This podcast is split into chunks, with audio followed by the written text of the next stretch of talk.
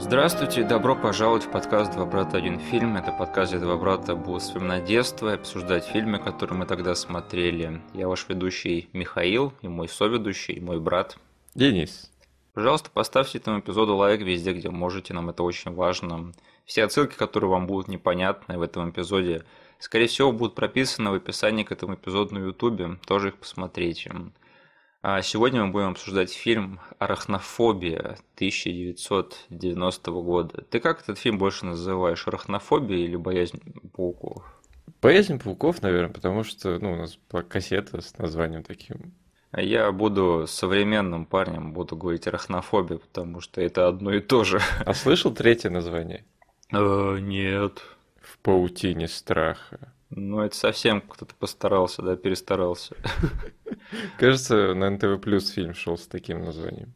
Кто-то чувствовал себя одухотворенно, да, когда переводил это название.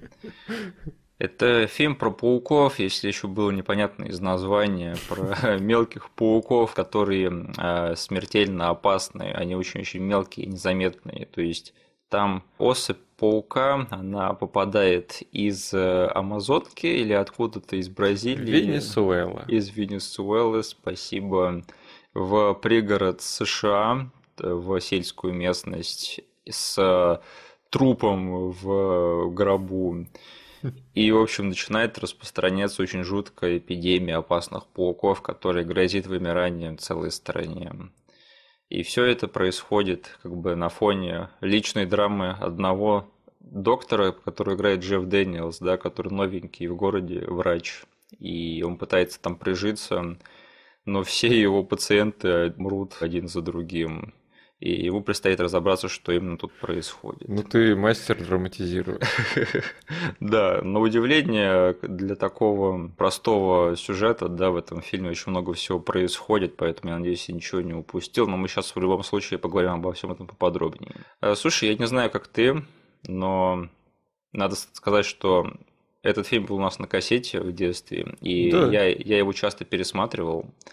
Но это был один из самых странных фильмов моего детства, хм. потому что я никак не мог его раскусить, потому что я никогда не мог понять, смотрю ли я фильм ужасов, смотрю ли я комедию, смотрю ли я триллер, что это вообще такое, потому что вроде бы как набор был для разных жанров, да, вроде бы и фильм ужасов и так далее и тому подобное, но тем не менее, это был какой-то такой триллер, ужастик, в котором была какая-то такая, а, который выглядел как драма, да, которая, угу. в нем была вот эта вот какая-то легкость какая-то приземленность. И у меня было такое ощущение, как будто бы я смотрю серьезное кино. Хотя на самом деле задуматься об этом, это фильм про пауков-убийц, да, но это же смешно просто. Угу. И мне интересно узнать, э, как ты воспринимал этот фильм в детстве, потому что у меня было очень-очень много вопросов к этому фильму, хотя он мне нравился тогда все таки Да примерно так же, то есть, э, ты знаешь, есть определенный, не знаю, прям кусок фильмов, которые выглядят ровно так же, которые также про пригород э, Америки. Да.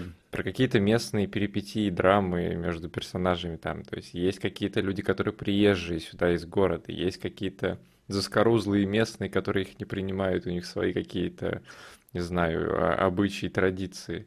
Вот это все прям до боли знакомо. Ты начинаешь смотреть этот фильм с того момента, где Э, события переходят вот в эту локацию, где они будут до конца фильма, пригород, да? Да.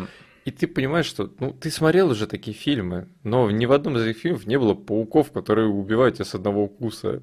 И это, наверное, самый странный момент этого фильма, да, все-таки. Ну, я в детстве все похожие фильмы мне не очень были интересны в детстве, угу. без пауков, которые именно про пригород и про их свои вот эти все э, драматичные сюжеты, которые там происходят со всеми персонажами. Я такой не любил вообще.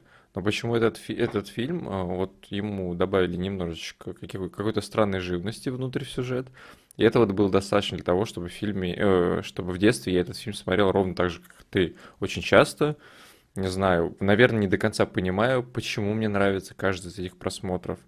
И так же, как и ты, я его в детстве не смог раскусить. И уже по прошествии, там, не знаю, многих лет, да.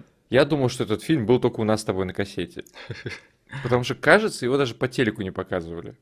Да, но как оказалось, этот фильм довольно-таки известный и даже культовый в чем-то. Да, то есть по прошествии многих лет я начал его видеть в каких-то топах, в каких-то обзорах э, людей, которые там, не знаю, э, проводят ретроспективу старых каких-то ужастиков, этот фильм начал всплывать, и там люди говорили примерно те же самые слова, что мы сейчас с тобой в начале, но они это более осознанно говорили, что это была задумка этого фильма, угу. и именно за это его и ценили.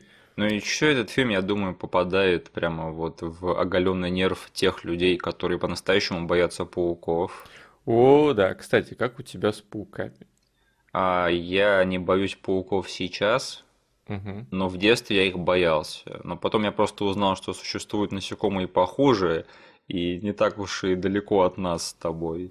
Поэтому пауки как-то отошли для меня на второй план, поэтому я сейчас, если вижу паука, ну, я немножечко вздрогну, да, но я могу даже подойти, там, его взять и выкинуть куда-нибудь. Меня не испугать им. Но есть люди, которые, как и главный герой этого фильма, страдают арахнофобией, да. там, независимо от возраста. И для них этот фильм, не знаю, он приобретает дополнительные 3-4 слоя ужаса. Да, да, да.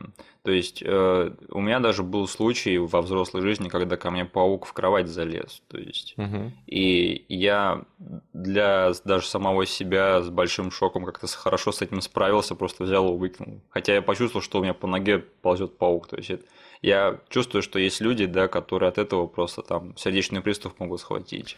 У меня в семье два человека, которые страдают арахнофобией, да. и я предложил им посмотреть этот фильм со мной. Да, и как они отреагировали? Один из этих людей вышел через 10 минут после начала фильма. А второй досмотрел фильм, но очень сильно пугался на всех моментах, связанных с пауками.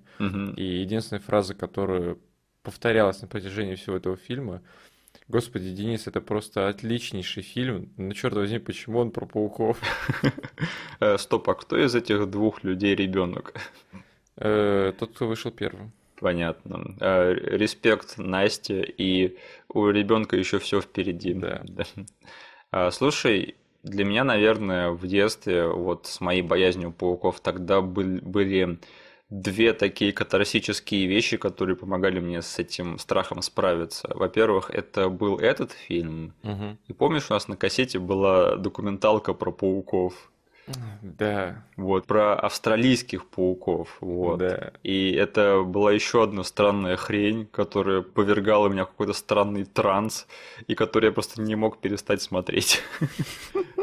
Я вообще не помню никаких подробностей из этой документалки. Я только помню какое-то такое настроение ее, что ли. Да? И я никогда не забуду тот факт, который меня научила эта документалка, что в Австралии пауки смертельно опасные любят забираться людям в сапоги, потому что они любят, любят уютные, там, темные места. Почему-то я сейчас подумал о другом отверстии, куда не любят заползать люди. В заднице. Не обязательно было произносить это. Единственное, очень жалко, что когда мы потом взяли другую документалку из этой серии, да, про львов, то есть она не оправдала ожиданий. Ну, где львы, а где пауки, Миш? Да, львы – это намного более скучные создания, да, просто лев, ну чё, большой Хотя, кот, знаешь, что с него взять? Лев в американском пригороде с интересными персонажами. Да, слушай, звучит как интересный экспериментальный монстр-муви. Да получится этот э, документалка от Netflix про любителей тигров и львов. О, господи, ты это смотрел, нет? Нет. Как все задолбали год назад этим Джо Экзотиком, да, и Тайгер Кингом. Я уже да. думал, может, посмотреть, что ли, чтобы понять, о чем речь вообще. Интересно, сдохли в производственном году тот проект с Ником Кейджем, где он будет собирался играть этого мужика? Вряд ли. То есть это слишком хорошая идея, чтобы ее бросить. Но фильм, скорее всего, будет дерьмовым. Да. Угу. Слушай, а у тебя были какие-нибудь в детстве еще фильмы на тему пауков? Потому что я могу вспомнить, по крайней мере, еще два. Я не знаю, можешь ли ты их вспомнить. Ну, один из них ты точно можешь вспомнить, да. Так, ну я начну с э, брата дебила из этой парочки, если мы говорим об одних тех же фильмах. Да, да, да. Один фильм у нас был на кассете, и он назывался «Арахнит». «Арахнит»? Да, ты не помнишь его, окей. У нас он был на кассете. Да. Тогда это странно, что я его не помню. Короче, это фильм супер дешевый, отстойный, э, прям категории Б и С.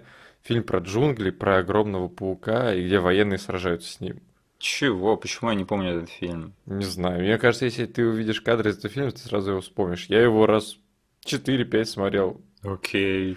Вот, я помню, что этот фильм сначала я увидел а, в рекламном блоке на одной из кассет, Ага. а потом этот фильм оказался у нас. Блин, я могу, конечно, э, немножечко подвирать и насчет того, что у нас в коллекции был, но я помню, что мы его брали в прокат точно. Я успел его несколько раз посмотреть. О, господи, кажется, я вспомнил, про что ты говоришь. Нет, у Да. нас не было его в коллекции, мы, были, мы брали его на прокат пару раз. Вот. Этот фильм про большого паука в джунглях. И фильм с Дэвидом Маркетом. И совсем-совсем юный Скарлетт Йоханссон. Да, у него было какое-то странное англи- э, американское название. Восьминогие уродцы. Что-то такое, да, но у нас они перевели как «Атака пауков». Да. Вот его я помню а, очень хорошо. И я помню, что когда уже в эру интернета я начал гуглить этот фильм, я увидел, что там очень много актеров, которые потом далеко пошли. Да, и это был один из тех фильмов краткого периода в нашей жизни, когда мы брали фильмы на CD. Да. И ты купил его, офигеть. Вот ты фанат Дэвида Аркета. Мгм. Молодец, своего не Ну, упустил. Фильму нужно было просто быть на CD, чтобы оказаться у нас в коллекции. Почему-то я думал, что все, кассеты отходят на второй план. Мгм. И любой фильм, который выпускается на CD, он должен быть на 2 балла круче, чем VHS. -ки. Ладно, я, может быть, э, подзабыл Арахнит, так этот фильм называется, да. Да. Но я запомнил другой фильм, который тоже на тему пауков, который тоже полный трешак. Про больших пауков на заводе, и там компания из трех-четырех человек, весь фильм бегают от них на этом заводе. Очень плохой фильм. Как он называется? Я не знаю, то есть там, скорее всего, какое-нибудь стандартное название, типа там «Большие пауки 3». На заводе. На заводе, да. Но это очень дерьмовый фильм. Они в конце выбираются с этого завода и еще идут в город. То есть это очень-очень плохо выглядит все. Окей. Да. Ну и я рад, что, наверное, ни один из нас не может назвать фильмов про пауков из нашего детства, как эм, э, Дикий-Дикий Вест, да. Да? Потому что, Денис, ты знаешь, то, что пауки это самые опасные хищники мира насекомых. Да. Ну смотри, вот мы даже сейчас перечислили другие все фильмы. Какие-то плохие, какие-то не очень, но все они полнейший-полнейший трэш, да, то есть вот тему того, как можно всерьез напугать кого-то пауками, то есть мне кажется, «Арахнофобия» – это единственный фильм, который реально замахнулся на эту амбицию. Мгм. Я, кстати, с большим удивлением, когда начал его смотреть, увидел эмблему Амблин Да. перед началом этого фильма, потому что я совсем про это забыл. Амблин это же, если что, вот эм, студия, которая в свое время продюсировала все эти ламповые фильмы про детей на велосипедах, да, начиная с инопланетянином. И сейчас вот э, очень странные дела, это как раз-таки вот э, сериал, который очень сильно косит под вот э, все эти фильмы. Но так-то подумать, что это и правда имеет смысл, потому что я считаю, что Арахнит, если об этом-то задуматься, то он и вправду там духовно похож на вот все эти фильмы Спилберга, да, потому что сам Стивен Спилберг и спродюсировал Арахнофобию. Да, только ты буквально 10 секунд назад назвал этот фильм арахнидом. Арахнидом. Ну, я его буду называть Атакой пауков, Арахнидом и Диким Диким Вестом. Они все одинаковые. И самое это странное, и что я забыл, как бы что надо сказать, это что этот фильм снял Фрэнк Маршалл.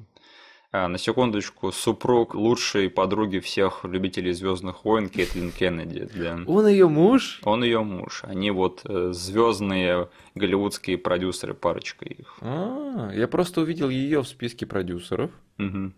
а, и увидел, ну, Спилберга в продюсерах. Да, да, да. Все стало на свои места, но я почему-то забыл совсем о том, что режиссер этого фильма это ее муж. Просто вот Фрэнк Маршалл, Кэтлин Кеннеди, Спилберг и Джордж Лукас, они в 80-е все варились примерно в одном котле и работали над фильмами друг друга. М. И именно поэтому, когда дело дошло до перезапуска Звездных войн, они искали кого-то вот именно из этой эры, чтобы подхватить а, эту франшизу, чтобы типа, ну, был бы типа как Джордж Лукас, да, но только не Джордж Лукас. И поэтому вот выбор пал на Кэтлин Кеннеди. Мгм. А остальное уже история. А, И, в общем, да, Фрэнк Маршалл, он человек, который продюсировал такие фильмы, как «Индиана Джонс», «Назад в будущее», «Балбесы», то есть он очень много работал со Спилбергом и с его кадрами. «Арахнофобия» стала его первым фильмом, который он снял в качестве режиссера, то есть что-то вот на тему пауков ему было настолько близко, что он решил аж сесть в режиссерское кресло. И мне кажется до сих пор, что это, наверное, его лучший фильм, потому что потом он снял такие вещи, как «Конго», тот фильм, где Брюса Кэмпбелла убивают в первой же сцене. То есть это мне не очень интересно. Ты вроде даже смотрел Конго же, да? Да, я смотрел его слишком много раз. И у меня даже есть, не знаю, мини-история, связанная с этим фильмом, которая случилась в момент просмотра «Арахнофобии» перед записью. Потому что я не знал, что Фрэнк Маршалл снял «Конго», но я вспомнил этот фильм, потому что, э, ну, я знал уже, что «Арахнофобия» — это хорошо э, сделанный фильм, что он признанный такой местечковый шедевр, да? О, да. И когда он начался, я вижу, там все происходит в джунглях, все стандартно, вот такой вот летит вертолет, какие-то чуваки э, готовы мутить какую-то фигню в джунглях, которая потом приведет к всякой интересной другой фигне. Угу. Вот. И я смотрю такой, блин, у этого фильма были все шансы оказаться дерьмом в стиле Конга. Я вот действительно, вот эта мысль у меня прям как предложение в голове прозвучало. И я потом уже, когда research ил все это дело, смотрю, о боже, Фрэнк Маршалл все-таки решил включить полностью режим Конга и снял целый фильм про это. Э, почему все фильмы про джунгли такие плохие, кроме хищника? Да, тебе нужно сваливать из джунглей э, в любом фильме, если только у тебя нет там здорового инопланетянина, который всех будет решать. Да, мне кажется, это должно быть правило в учебниках кино и преподавать его в школах. И самое интересное, что изначально «Арахнофобия» это был намного более серьезный фильм, ну как бы в задумке. И Фрэнк Маршалл его серьезно переделал, то есть он добавил туда юмор, добавил вот этой вот странной тональности, и это все как бы было сделано намеренно. И самое забавное это, что в процессе съемок они намного больше оберегали пауков, нежели актеров, то есть чтобы убедиться в их сохранности, потому что, видимо, как бы это была какая-то интересная порода, и типа, чтобы не было жестокости над животными, видимо, так. Хотя, знаешь, вот мы с тобой недавно посмотрели фильм э, «Поцелуй вампира» с Ником Кейджем, да. да, и там вот был момент, когда он жрет таракана в этом фильме. Да. Он сажал таракана на самом деле, и до него потом пытались докопаться правозащитники животных. И он сказал, типа, ребят, вы что, никогда банку рейда на кухне не распыляли? Типа, в чем проблема? А вот тут э, пауков как раз-таки оберегали очень сильно. Мне кажется, что это какой-то паучий насекомый расизм, нет? Типа одни насекомые важнее других. Что за бред вообще? Сейчас тараканы будут петицию, да, подписывать, собирать. Мы с тобой смотрели фильм «Квартирка Джо», да, мы не да. хотим связываться с тараканами. Да. Мы не Ник Кейдж, мы не такие смелые. Ну, я могу представить, что, э, то есть, для съемок в этом фильме, да, они использовали какую-то неядовитую породу, но там, судя по некоторым сценам, им нужно было дофигища этих пауков. Да. И чтобы достать такое количество пауков, ты должен связаться с каким-нибудь пауколюбителем. Угу. Пауколюбом, вот. да, точно. И, скорее всего, этот мужик выступал главной защитой этих созданий на съемках, потому что говорит, чуваки, я вам отдам свою коллекцию пауков, только если вы будете о них заботиться. Да, какой-нибудь чудило, который фетишизирует насекомых и пауков. Он, наверное, ходит весь облепленный ими, и он ушел со съемок э, в этом костюме паучьем. Да, это, наверное, персонаж Гарри Олдмана из «Затерянных в космосе». Я натравлю на вас легион пауков. Вон, из третьего акта Гарри Олдман точно этого главного паука-генерала, да, вот это аниматронику его, это угу. делал чувак э, Джейми Хайнеман, знакомое имя. Да, это же чел из э, Разрушитель легенд. Да, тот, что Морж. Офигеть. Это была одна из его самых первых работ в Голливуде. Да, он еще тогда умел постараться на славу. То есть главный паук-генерал в этом фильме выглядит замечательно, на мой взгляд. А, да, вот дальше еще Дисней не знали, как рекламировать этот фильм, когда они его выпускали. То есть они не знали, мы должны его промотировать как хоррор, но мы вроде бы Дисней, но если мы будем промотировать его как комедия, да, то никто не пойдет смотреть комедию про пауков. И вот самое тупое, они пытались выдумать для маркетинга новый термин и назвать этот фильм триломедией. О боже. То есть это настолько уже отчаянные меры, да, что угу. неудивительно, что этот термин не ушел в народ, потому что он, даже для меня он звучит слишком тупо. А я большой любитель всяких жанровых штук и выдумывания новых жанров. Хм, я сейчас э, просто зашел в список студий, которые занимались э, созданием этого фильма. Угу. И ты просто сказал, что Дисней не знали, как это все прокатывать, но я типа на кинопоиске Диснея нет в списке. Но там есть Буэна Виста, которая, типа, занимается всем прокатом диснеевских штук. Да, вот мне кажется, что, ну, Дисней не разрабатывали этот фильм напрямую и не промотировали его, но мне кажется, там через третьи руки как-то получилось, что они все-таки были причастны ко всему. Да, этому. ну там просто, если посмотреть, например, на студию, которая занималась прокатом Короля Льва, это Буэна Виста. Вот, вот. То есть это та студия, которая занимается прокатом всех диснеевских вещей. И, блин, отказывается спецэффектами в этом фильме занималась еще студия ILM. Mm. Очень известный Industrial Light and Magic. Да, которые были рождены благодаря Звездным войнам. Угу. Да. Интересно. А, в общем, фильм-то был успешный в свое время и обрел культовость с годами, да. Я думаю, мы уже сказали, что вот э, этот фильм до сих пор лучше всего помнят те люди, которые реально боятся пауков. Угу. Потому что это реальная какая-то, ну, не болезнь, да, но реальное психологическое помешательство, что люди реально, э, у них есть очень большой иррациональный страх пауков. Да. Некоторые с этим могут справляться с возрастом, как у меня, например, а кто-то не очень. Как бы я никого не виню. Но у меня было пару раз в жизни, когда эти люди как-то фантомно вспоминали этот фильм именно благодаря тому, что они как раз-таки вот некомфортно себя чувствуют в присутствии пауков и очень сильно их боятся. Угу. я думаю, если вы не боитесь пауков, то намного больше шансов, что этот фильм как бы не отложит на вас сильный отпечаток. Ну, не знаю. Да. Не знаю, я вот сейчас... Мы сейчас перейдем уже, наверное, плавно к тому, какой этот фильм, чем он является на самом деле, и наше впечатление. Угу. Да, последнее, что я скажу на тему его истории создания, то что вот когда я занимался ресерчем и зашел на страничку Rotten Tomatoes на этого фильма, посмотреть на его рейтинг, я просто охренел. Угу. Я ожидал, что там будет рейтинг, ну, 70-60, может быть в лучшем случае, а там 90 с плюсом. Я такой, да? ого, вот людям в свое время зашел этот фильм, я прямо за него рад был. Так, а, тогда вот что я скажу насчет фильма «Арахнофобия» 90-го года и какие у меня впечатления сейчас от его просмотра. Я считаю, что это до сих пор очень-очень странный фильм.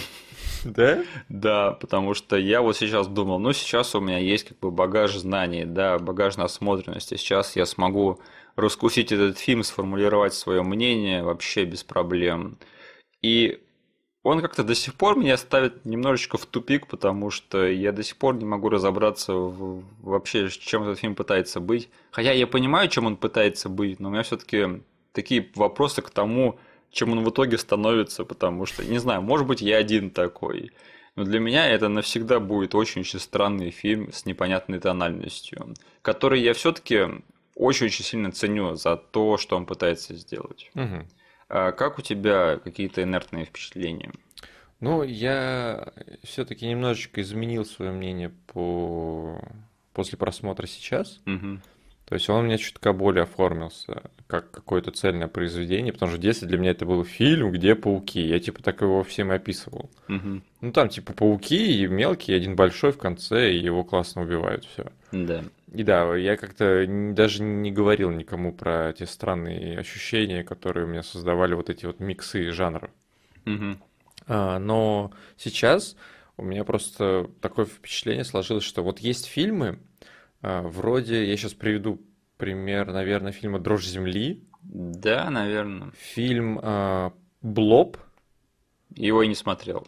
Не смотрел. Вот, mm. короче, это фильмы, у которых есть э, в центре какой-то моб, ну, какой-то какое-то создание, с которым по итогу нашим героям надо будет сражаться. Ну, это даже жанр такой есть, кричер фичер называется. Типа того, да. Угу. Вот. И когда вот это все обернуто в очень приятных персонажей, да. А, в какие-то их проблемы, которые не связаны с основными монстрами, потому что э, зачастую самая простая формула какая? Блин, у вас в городе появляется какой-то моб, и он типа сеет все проблемы, с которыми вы должны справиться по итогу. Да, да, да. Но если у вас уже есть какой-то конфликт, который разворачивается на фоне даже без этих монстров, э, это добавляет фильму, не знаю, веса что происходит типа и в «Дрожь земли», и вот в этом блобе, который я тебе очень советую посмотреть, когда сами персонажи взаимодействуют очень на прикольном уровне, без этого монстра в кадре. Угу. И когда ты еще это все приправляешь очень крепким сценарием. Да. Он не то что крепкий, он прям по учебнику выверенный. Если ты хочешь что-то показать, ты должен это засетапить в какой-то момент. Угу.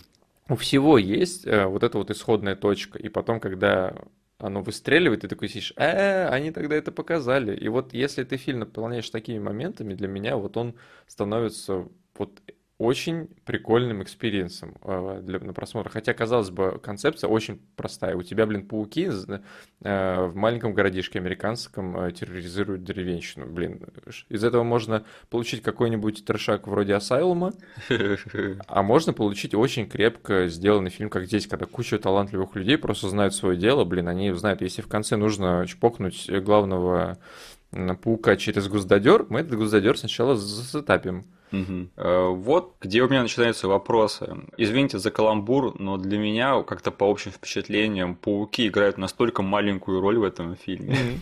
Они такие маленькие в этом сюжете, что я вообще, у меня до сих пор вспоминается этот фильм, как вот эта вот сельская драма про доктора, который приезжает новенький в, в город. Угу. А пауки, они играют какую-то там третьестепенную роль во всем этом сюжете. И типа это вообще какая-то там часть сюжета просто там даже не на первом плане. Угу. И когда в итоге этот фильм становится намного более жанровым вот под конец, да, потому что в третьем акте этот фильм превращается в чужие, то есть там вот да. Джефф Дэниелс, он идет там разобраться с маткой чужих, да, и там начинается вот э, как по нотам вообще. То есть это смотрится немножечко нелепо для меня. Угу. Хотя вот этот весь фильм, который к нему шел, он какой-то, я смотрю, как будто бы драму из 90-х американскую, вот серьезно. Угу. И для меня рождается вот это вот какое-то столкновение тонов и там вкусов, да, которые я говорю не, не отметаю угу. как э, что-то плохо сделанное, но которое рождает вот этот вот странный микс, который я просто так, у меня проблема с тем, чтобы раскусить и понять вообще, что этот Интересно. фильм из себя представляет. Да. Потому что у меня этот фильм, не знаю, получил несколько баллов сверху только из-за того, что я смотрю стандартную драму, да. Да. Но в один момент у персонажей в реальной жизни начинаются проблемы, там, не знаю, с работой, еще с чем-то, с мнением общественным насчет них из-за того, что существует какая-то суперфантастическая приблуда сбоку. Да, да, да. То есть там начинают Джеффа Дэниелс называть доктором смерть, да. потому что эти чертовы мелкие создания руинят ему всю карьеру. Да, да, да, да. И вот от того, что если бы там в стандартном каком-нибудь драматичном а, произведении про пригород США а, это все происходило бы, не знаю, из-за того, что там действительно не пауки, а просто какой-то персонаж строит козни. Да. И там началась бы стандартная вот эта вот разборка между ними на повышенных тонах, а, я бы, наверное, скучал. А здесь, когда этот э, мелкий противный э, паук ползает и руинит карьеру человека, который приехал из Сан-Франциско, чтобы заботиться о людях, э, у меня, не знаю, вот просто веса добавляется внезапно этому фильму.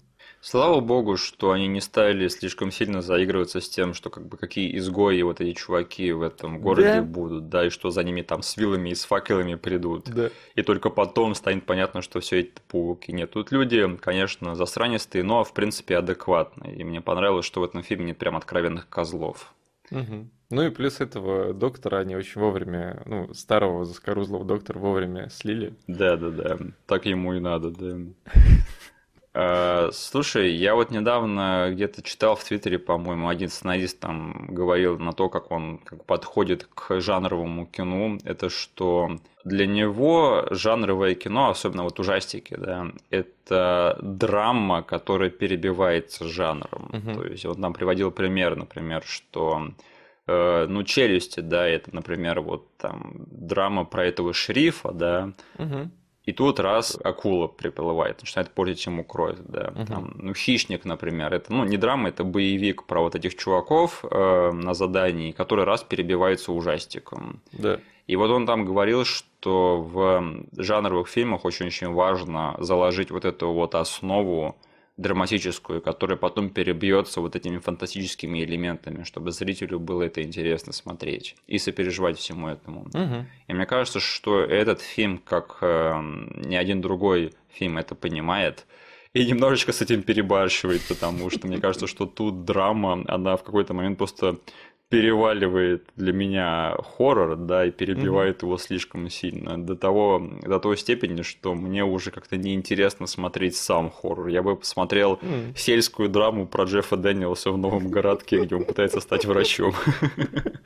Ну, кстати, Хар, эти все правильные мысли он говорит, потому что у вас не должно быть так, что вот этот вот э, жанровый монстр или жанровый артефакт, это единственное, что привлекает в фильме. То есть, э, потому что зрители будут ждать моментов с этим монстром раз за разом. Да. И в моменты, когда его не будет, ну, так и будет, к сожалению, потому что, блин, сет-пис, и фильм не может превратиться в одну экшн-сцену. Да. И зритель будет скучать между э, экшн-моментами. Но если вы заманиваете его в самом начале каким-то другим соусом, наполнением, то он потом это появление этого монстра-артефакта, он наоборот воспримет как что-то еще сверху и дополнительный бонус. Мне кажется, только один фильм может целый час убеждать зрителя в том, что он драма, да, а потом начать целую часовую экшн-сцену. Это фильм «От заката до рассвета», mm. которую мы не так давно обсуждали. Да. Э, в остальном я считаю, что арахнофобия – это тупо попытка сделать престижный монстр-муви, да, потому что, ну, все таки это монстр-муви про очень-очень мелких монстров. Да. И, в принципе, это успешное, потому что вот у тебя там дилемма, да, как напугать людей э, мелкими пауками, если паук – твой главный монстр фильма. Кто-то говорит, давайте сразу сделаем их там в 20 раз больше, чтобы они там ходили по машинам, да, и были супер-пупер пауками. Да. Кто-то говорит, давайте сделаем их какими-нибудь там суперсмертельными и так далее и тому подобное. А этот фильм, он оставляет пауков, ну, плюс-минус такими, какими они есть, только добавляет им смертоносности. Но, во-первых, он пугает тебя саспенсом, то есть там вот везде, там главная особенность пауков, что они очень-очень скрытные, то есть ты никогда не можешь видеть, как они тебя сцапают, и тебе придет кирдык. Угу. И во-вторых, мне понравилось, что они сделали из вот этой вот угрозы пауков, про, по сути, э, фильм про серийного убийцу, угу. потому что такой прям детективный фильм, большую часть этого фильма происходит. То есть ты вместе с героями такой пытаешься до, до этого докопаться, но ты опережаешь главных героев в плане того, что ты знаешь, что происходит на самом деле. Да. И поэтому рождается вот этот вот саспенс того, что ну давайте, ребят, когда вы уже допрете, что все это пауки виноваты. Плюс там есть небольшая, все-таки небольшой элемент исследования, расследования вместе с персонажем, потому что до того, как появился, не знаю, в этом городке человек, который шарит в пауках и все им рассказал, да. именно на научном уровне там творилась какая-то вообще дичь, которая только после его объяснения становится понятной. И ты такой понимаешь, а, ну все, теперь все логично. Но до этого там один паук выглядит одним образом. Потом он что-то делает с мелким пауком. Потом появляется третьего вида пауки. Потом появляется второй здоровенный. И они бегают с этим гнездом по локациям. Да, да, да. И ты вместе с ним пытаешься докопаться вообще до того, что происходит и насколько это все грозит потом всему этому городишку. Угу. А про чувака, который все это объясняет, ты про персонажа Джулиана Сенса, да? Да. А, мне понравилось, как они использовали этот персонаж, что ты вначале узнаешь, что он супер крутой чувак, который справляется с пауками, да, угу. и они все ведут к тому, что он типа приедет и спасет эту деревеньку, угу. а он приезжает и его первым, короче, грохает самый главный паук. Блин, как же Настя сгорела от этого момента. Лох. Да, она такая, блин, чел, ты всю жизнь положил на то, чтобы исследовать пауков и не стрематься их, и не умирать от них. И тут приезжаешь в город, и тебя первый же, первый же генерал убивает. Нет, Джулиан Сенс, он, конечно, великолепен в этом фильме. Он, он похож на доброго брата Лайла из Джорджа из джунглей в начале Есть этого такой. фильма. Я сразу, когда его увидел, такой, ой, это что, потерянный брат Лайла. Но только который э, любит приключения. Да, да, который не сидит в Сан-Франциско, да. да. А, и ты, кстати, знаком с франшизой «Чернокнижник», нет? А, только вот по тому, что вокруг меня в детстве все смотрели это, но я вообще почему-то пропустил имя себе. Э, Джулиана Сенса до сих пор любит и помнит по этому фильму. Mm-hmm. Но тут он играет, к сожалению, не чернокнижника, а чувака, который помирает от рук паука. Лох! Хотя он лучше всех в них разбирается. А, слушай, э, тогда я хочу перейти к своей главной претензии к этому фильму. Давай.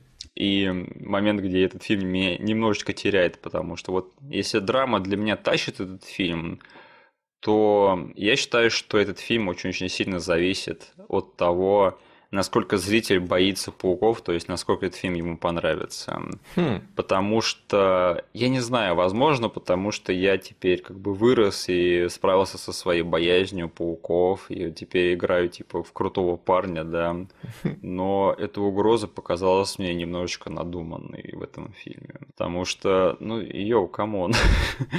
Взрослому человеку справиться с пауком или даже с несколькими пауками, но ему это ничего не стоит. То есть даже со смертоносным смертоносным пауком. Как бы. Меня паук, паук в жизни не кусал. То есть, возможно, когда я сплю только, да. Но когда я вижу паука, то есть перед собой, и я такой, этот паук ни за что меня не укусит. То есть я возьму, и я тапком его возьму, хлопну. А они, мне кажется, раздули из этой угрозы слишком-слишком сильно и неправдоподобно. Что скажешь? Я с тобой не согласен. Я вообще прочувствовал всю эту угрозу, потому что там действительно... Ты уже проговорил про саспенс. Угу. Там есть моменты, где ты действительно можешь представить, что там по э, невнимательности или просто потому, что человек слишком халатно отнесся к ситуации, его может этот вид паука укусить, потому что они засетапили, что эти пауки очень прыгучие. Угу. Вот, и там, например, сцены, которые работают на то, что у нас угроза реальна, они, например, выглядят примерно так, что там местный шериф, да, который да. не очень верит во всю эту фигню, он вот ему нужно найти пауков, и он очень аккуратно эти кружки, висящие на крючках, поворачивает. Да в этом моменте, если паук там сидел, он бы действительно прыгнул на него и как бы воткнул в него вот эти свои клыки. Да, понятное дело, если ты видишь одного паука на расстоянии 2 метра от себя, такая сцена тоже есть, а, с потрясающим персонажем, которого играет Джон Гудман. Да, да, да. Тогда происходит то, что ты описал. Ты просто подходишь, блин, и наступаешь на него.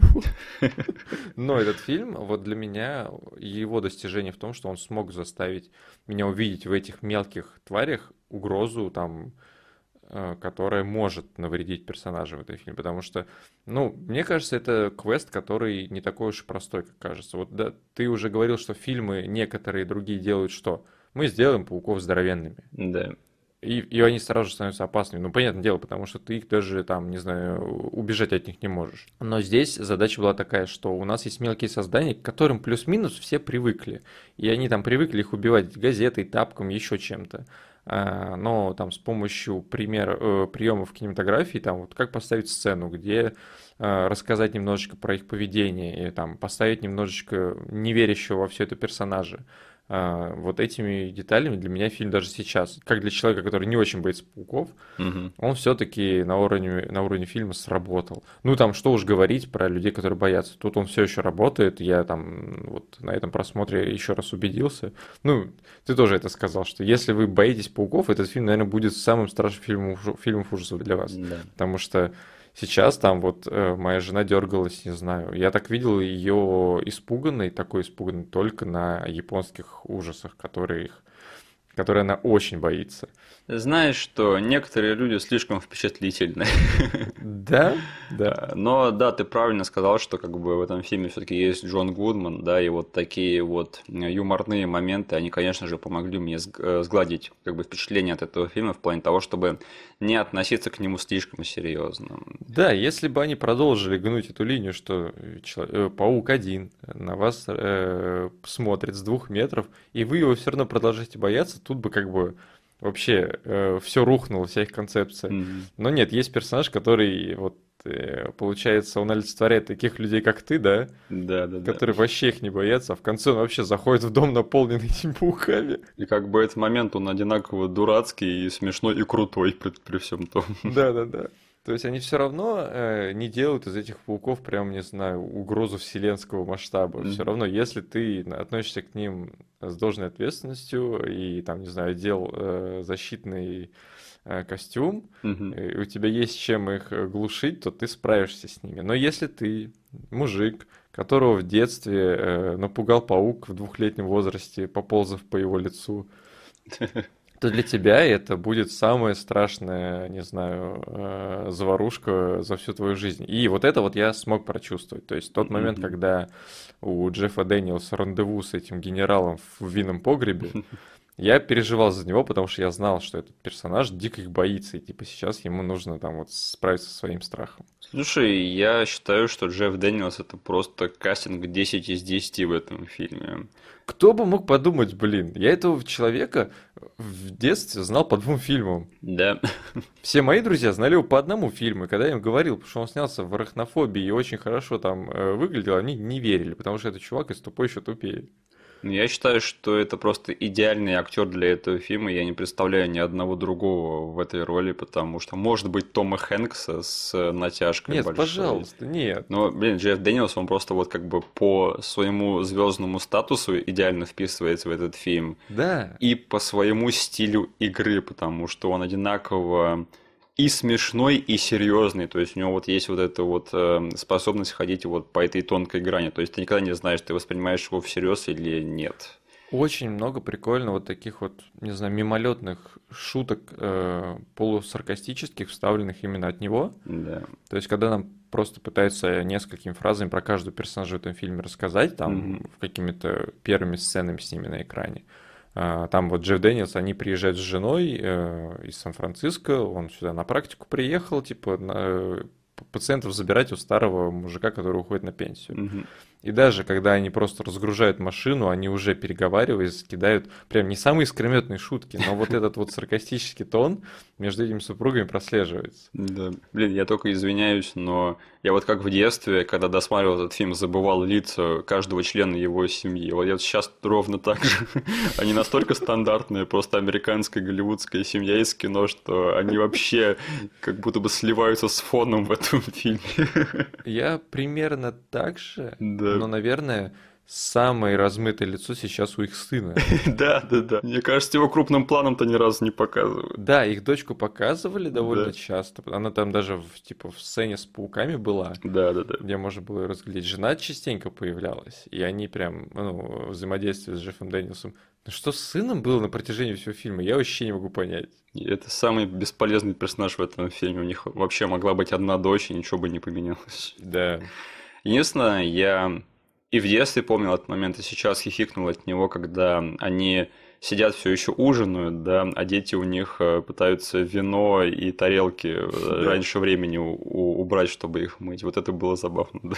Типа, как оживить эту сцену? Ну, пускай дети будут таскать посуду раньше времени на кухню. Это забавно. Ну, серьезно, да, такие детали и показывают о том, что вы где-то, не знаю, дополнительные усилия приложили, Да, да, да. сделали сцену чутка интереснее, потому что, да, эта сцена могла остаться просто сценой с э, ужином. Да. И ты бы просто ее забыл, пропустил в надежде там увидеть в следующей сцене пауков. Но вот это и делает там из фильмоделов хороших людей, э, хороших э, людей своего дела, потому что вы в каждой сцене пытаетесь что-то интересное вставить. Да, да, да. Кстати, еще про Джейфа Дэниелса. Это вообще ты в курсе, какая у него интересная карьера сложилась? То есть он изначально вообще классически тренированный сценический актер был, Мгм. играл в театре, потихоньку стал играть в кино, но в 90-е он попал вот в этот вот э, мейнстрим трэш, да, и стал вот актером, который снимается в комедиях и семейных фильмах, типа вот «Арахнофобия», «Тупой еще тупее», э, «Мой любимый марсианин», классика нашего детства. Да. И я рад, что чуть позже в его карьере, когда он немножечко стал более зрелым, он все-таки смог найти вот эту вот нишу серьезных ролей, да, благодаря таким вещам, как там «Комната новостей», тут сериал был, э, он играл в «Стиви Джобсе» второстепенную роль.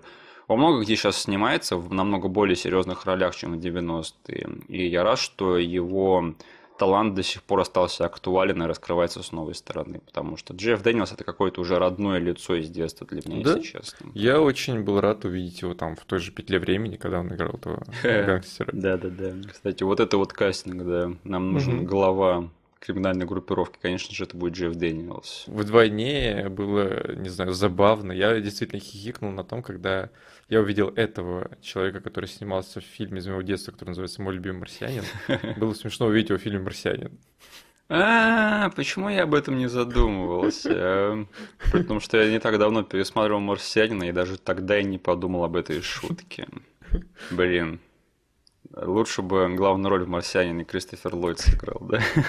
Я просто смотрел такой, думаю, блин, это что, реально кто-то в детстве тоже фанател этого фильма? Да Должно быть, да. Этот Ридли Скотт. Ну, или кастинг-директор на этом фильме. Нет, Ридли Скотт, все, я буду в это верить. А, слушай, давай тогда еще поговорим о концовке этого фильма, потому что я никогда не понимал ее в детстве, и сейчас я ее понял на сто процентов. У тебя было такое? Ты про концовку прям перед титрами. Да, да. Когда они переезжают в город. То есть у нас есть персонажи, которые уехали от э, городской суеты. Да. И в самом начале они говорят там никаких тебе сирен, э, ничего, э, никакого шума ночью. И там потом сцена есть, где они смотрят на звезды. Да. Э, очень фейковые звезды, но все-таки это фейковость этих звезд даже ребенок заметит. Да. Вот. Они переживают дикий стресс. Да. И в конце возвращаются в тот же самый Сан-Франциско. И такие, где все надежно, где все спокойно. Да, сидят, наслаждаются там своим видом из энного этажа Да. в небоскребе в каком-то, пьют вино. И тут у них начинается землетрясение. Я вот в детстве все пытался понять, к чему это вообще. То есть это что, какой-то намек, что пауки, что ли, из-под земли полезли? Серьезно, ты так думал? Да, у меня были такие дурацкие мысли, потому что я не мог понять как бы всю экзистенциальную хохму, которую этот фильм сыграл на этих героях. Ну, то, что как бы, блин, это довольно смешно, что персонажи приехали из пригорода, где они поборолись с пауками, нахватались всего этого дела, не хотят больше возвращаться, Да, приезжают в очень таком, не знаю, сатиричном ключе, рассказывают про то, что тут все хорошо, да, у них начинается первый толчок, они пытаются его игнорировать. да. Они такие, да все нормально, его даже, наверное, не зарегистрировали. Потом они отходят из кадра, и толчок еще раз э, происходит. Да, то есть это намек на то, что как бы никогда нигде не может, не, ты не можешь жить спокойно на 100%. То есть везде будет какая-то шняга, и идеальных мест не бывает. То есть Да. хорошо там, где тебя нет, к сожалению.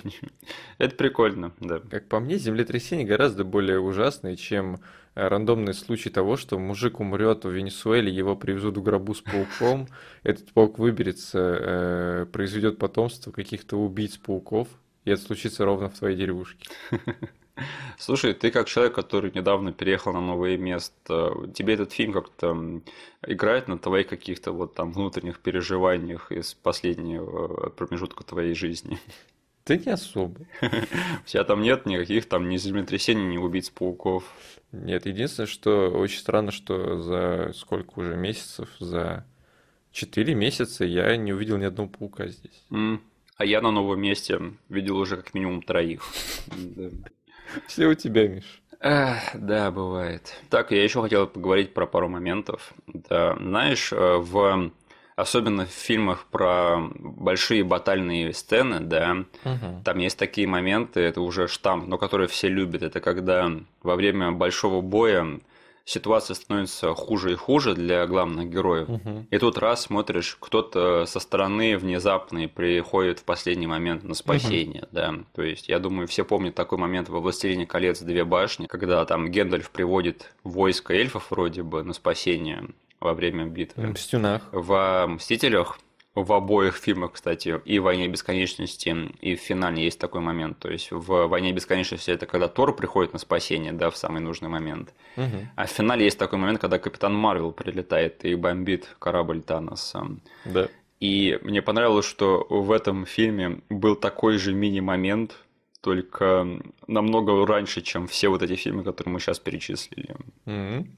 Да, то есть там вот этот момент, когда они э, выбираются из своего дома, главные герои, и там как бы весь дом в пауках уже, то есть там Мгм. все плохо, то есть им сейчас кирдык. И Джефф Дэниелс остается в этом доме один. Да. И смотрят, и Джон Гудман стоит в такой геройской позе, и на него светит фары от его автомобиля. И он говорит, сейчас будет рок-н-ролл. Да, ты про Джона Гудмана. И идет их мочить. Я такой прям оценил, что они еще тогда пытались примерно такой же момент предпринять но на таком меньшем масштабе. Ну, действительно, там просто именно в этом а, третьем акте угроза этих пауков, она уже начала сильно мешать жизни этих, этим персонажам. Потому что, ну, ты посмотришь на этот дом и думаешь, ну все, его только взорвать, что ли. Да, да, да. И тут приходит человек, который спокойно заходит в это кишащее пауками место и вообще разбирается с ними на раз-два. Единственное, что меня немножечко подвело, это что что в этот момент не было крутой музыки. То есть это не подчеркнули никак музыкальным сопровождением, к сожалению. И еще мне понравился очень краткий момент. Это очень такая мимолетная шуточка. Это когда, помнишь, вот в этом фильме есть а, семья, у которой отец э, тренер вроде бы, да, и, Да. и бывший военный. Мгм. И у него детишки такие соответствующие. Ну, да. И там эту его дочку спрашивают, что ты собираешься изучать в колледже? И она отвечает, физкультуру. Да. Это смешно.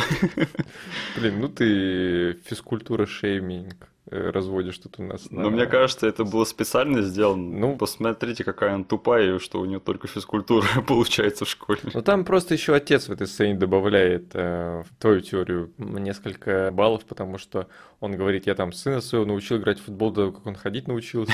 Да, да, да. А их совсем мелкая девочка показывает приемы зеленых беретов, да, этим детям. Да, Блин, вот такие вот коротенькие моменты, да, вроде бы проходные персонажи, но ты все равно их запоминаешь, да. Мгм. Запоминаешь, что та девчонка собирается изучать физкультуру в колледже, ну это смешно. Да, и потом, когда на нее нападают э, в ванной, ты помнишь, что это не просто рандомная как бы девушка, а это та, которая вот в той семье, и она хочет в колледже на физру пойти. Именно. А Есть какие-нибудь моменты, которые ты бы хотел отдельно упомянуть? Ну, просто хорошие сценарные моменты в том плане, что когда они заезжают в этот дом, Джефф Дэниелс смотрит на свой погреб, точнее, на вход с, с улицы, Мгм. и у него большая коллекция старого вина, и он говорит фразу, типа, надо будет купить хороший замок, чтобы э, закрыть это все надежно. Да. И в конце, когда он проваливается в свой винный погреб и не может оттуда выбраться, этот чертов замок мешает ему вылезти оттуда. Слушай, вот это вот повесили ружье, да, незаметно, Ну, и потом оно типа того. выстрелило. Молодцы. Да, ну, как бы говорю, в этом фильме очень э, много таких вещей. Там, не знаю, сам этот доктор, который, э, ну, из ниоткуда стал э, проблемой для нашего главного героя, что, знаешь, я, типа, не хочу уходить на пенсию, потому что я там боюсь, что я... Как, как Джефф Дэниелс это сформулировал, он подумал, он боится, что на пенсию он умрет в ближайшие 48 часов. О, как удобно. И он умирает. Лох. Ну и я очень а, похожие, не знаю, а, моменты видел вот в этом фильме, как будто бы это был паучий пункт назначения. А, есть такое. Нам, когда показывают, что герои делают что-то повседневное и не понимают, что рядом с ними уже происходит сетап на их смерть. Да-да-да.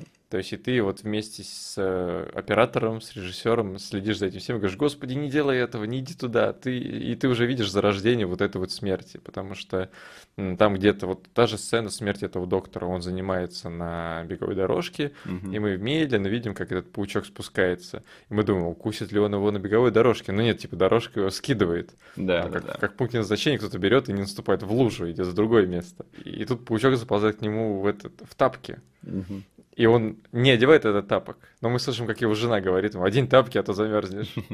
Это ты тонко подметил, потому что вот я сейчас даже сейчас задумался, это очень-очень похоже на то, как потом пункт назначения начал заигрывать со своим саспенсом. Когда, ну, то есть, э, там еще э, баянистая хичкоковская фраза, да, что э, зритель, если знает о том, что находится под столом бомба, а героя нет, рождается саспенс. Да-да-да. То есть тут тоже мы видим, как происходит какая-то мелкая фигня, которая приведет к смерти персонажа, если он сделает какие-то вещи. Мгм. Персонаж об этом не знает, и тут мы начинаем беспокоиться за него. Ну, не знаю, я больше из тех людей, которые любят взрывать просто, знаешь, из ниоткуда. Я, я как Джеймс Ван в Аквамене, да, то есть там, что не сюжетный поворот, это все время какой-то взрыв из ниоткуда. Вот. Ты как это, твоя любимая сцена, наверное, была в это, где было это в Бэтмен против Супермена, да, взрыв в суде. А, именно. То есть, когда там взрывается целый сенат, да, целое здание невинных людей, и Супермен стоит такой посреди всего этого с лицом такой типа, блин, понедельники. Его еще и мочой обрызгали. Да. Хэштег релиз The Snyder Cut. Да. О, кстати, когда мы выложим этот эпизод, Денис, мы уже посмотрим мифический Snyder Cut. Ты можешь себе это представить? Я не представляю, что это за мир будет, в котором это случилось, и это реальность. Хотя, стоп. А нет, он такой долгий, возможно, мы не успеем досмотреть его еще. Да, дай-ка бог. Я тебе скажу, слушай, я не могу сейчас записывать подкаст, мне нужно досмотреть Снайдеркат. Да, я работать не смогу, пока не досмотрю его. Да. Э, слушай, ты будешь пересматривать Снайдер Кат? Нет, ты будешь пересматривать Рафнофобию? Наверное, к сожалению, нет, просто из-за того, в какой семье я нахожусь. Я не смогу найти себе эм, как-то партнера на просмотр этого фильма. Один смотреть фильмы я уже давно э, отвык. Хорошо, а ты был бы против пересмотреть? Нет, я это тот фильм, который всегда будет у меня, вот не знаю, каким-то переоткрытым и понятым джемом из детства, что ли. Потому mm-hmm. что я понял, почему все-таки это очень крепко снятый и сбитый фильм. Mm-hmm. И почему он, не знаю, получил свои оценки, которые получил в те годы, и вот ту культовость, какую-никакую, но все-таки. Yeah. И там, не знаю, если люди будут спрашивать меня хоть как-нибудь странной формулировкой про фильмы про пауков, которые они еще не смотрели, или еще что-нибудь такое. Mm-hmm. Или просто про какие-нибудь очень уютные фильмы из 90-х про... Э,